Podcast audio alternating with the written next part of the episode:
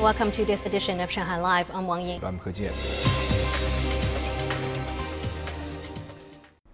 Now, rescue teams from across the country have been dispatched to help trapped residents in the city of Zhengzhou. Sun Siqi has more. A team of volunteers from Luoyang, Henan province immediately devoted themselves to the rescue work yesterday upon their arrival at a hospital in Zhengzhou, in which over 1,100 patients and some of their family members were stranded. My wife has been trapped for more than two days. The first floor of the hospital is flooded. I'm very worried about her. I want to see her immediately. The hospital is only four kilometers from the temporary shelter, but it took rescuers an hour to reach the site as the entire area is seriously flooded. As normal access to the hospital is completely cut off, rescuers have been bringing in a steady stream of supplies.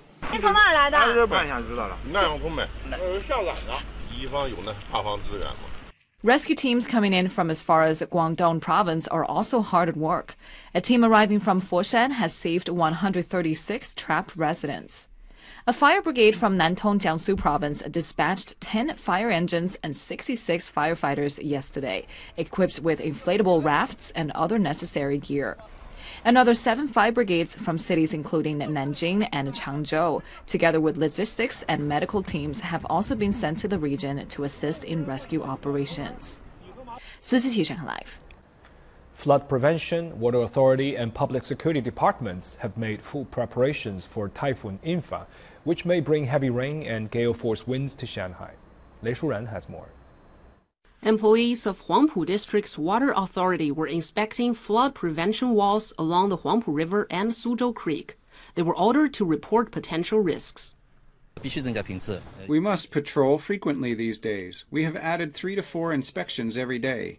When the typhoon arrives, the patrol work must be continuous. In the afternoon, Longhua Port started pumping work to reduce water levels of inner rivers. As of 10 a.m. today, the city stopped diverting water from sluices around the city and planned to prepare 300 million cubic meters of space.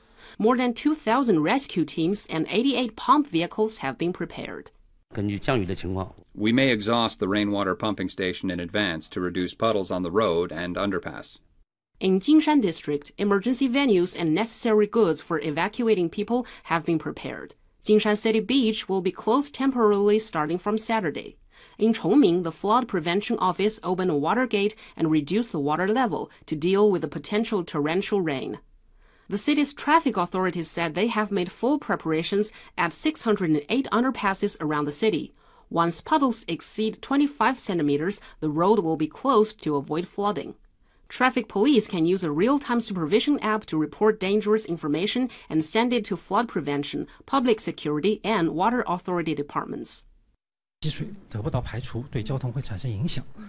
the puddles aren't cleared for a long time, it will influence traffic.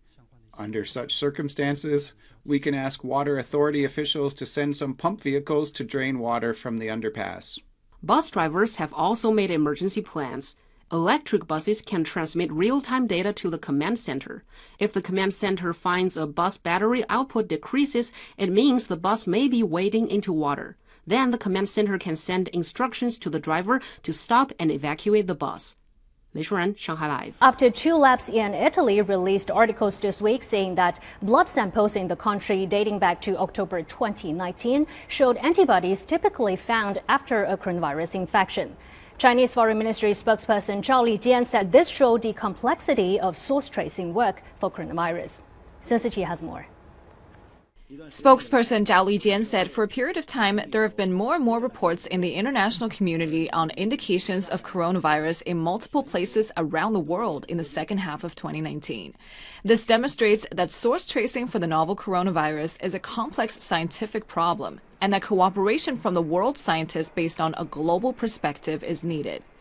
Zhao also demanded the U.S. show transparency and conduct a thorough investigation into its Fort Detrick lab in Maryland over the origins of COVID 19. The June issue of Vanity Fair reported that U.S. State Department staffers were warned against investigating the origin of coronavirus because it would open a can of worms. As a matter of fact, the U.S. has remained silent in the face of the international community's concern over its Fort Detrick lab and more than 200 of its biological labs overseas.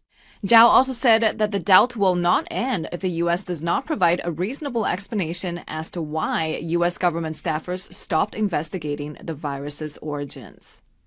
苏思琪，陈 Live。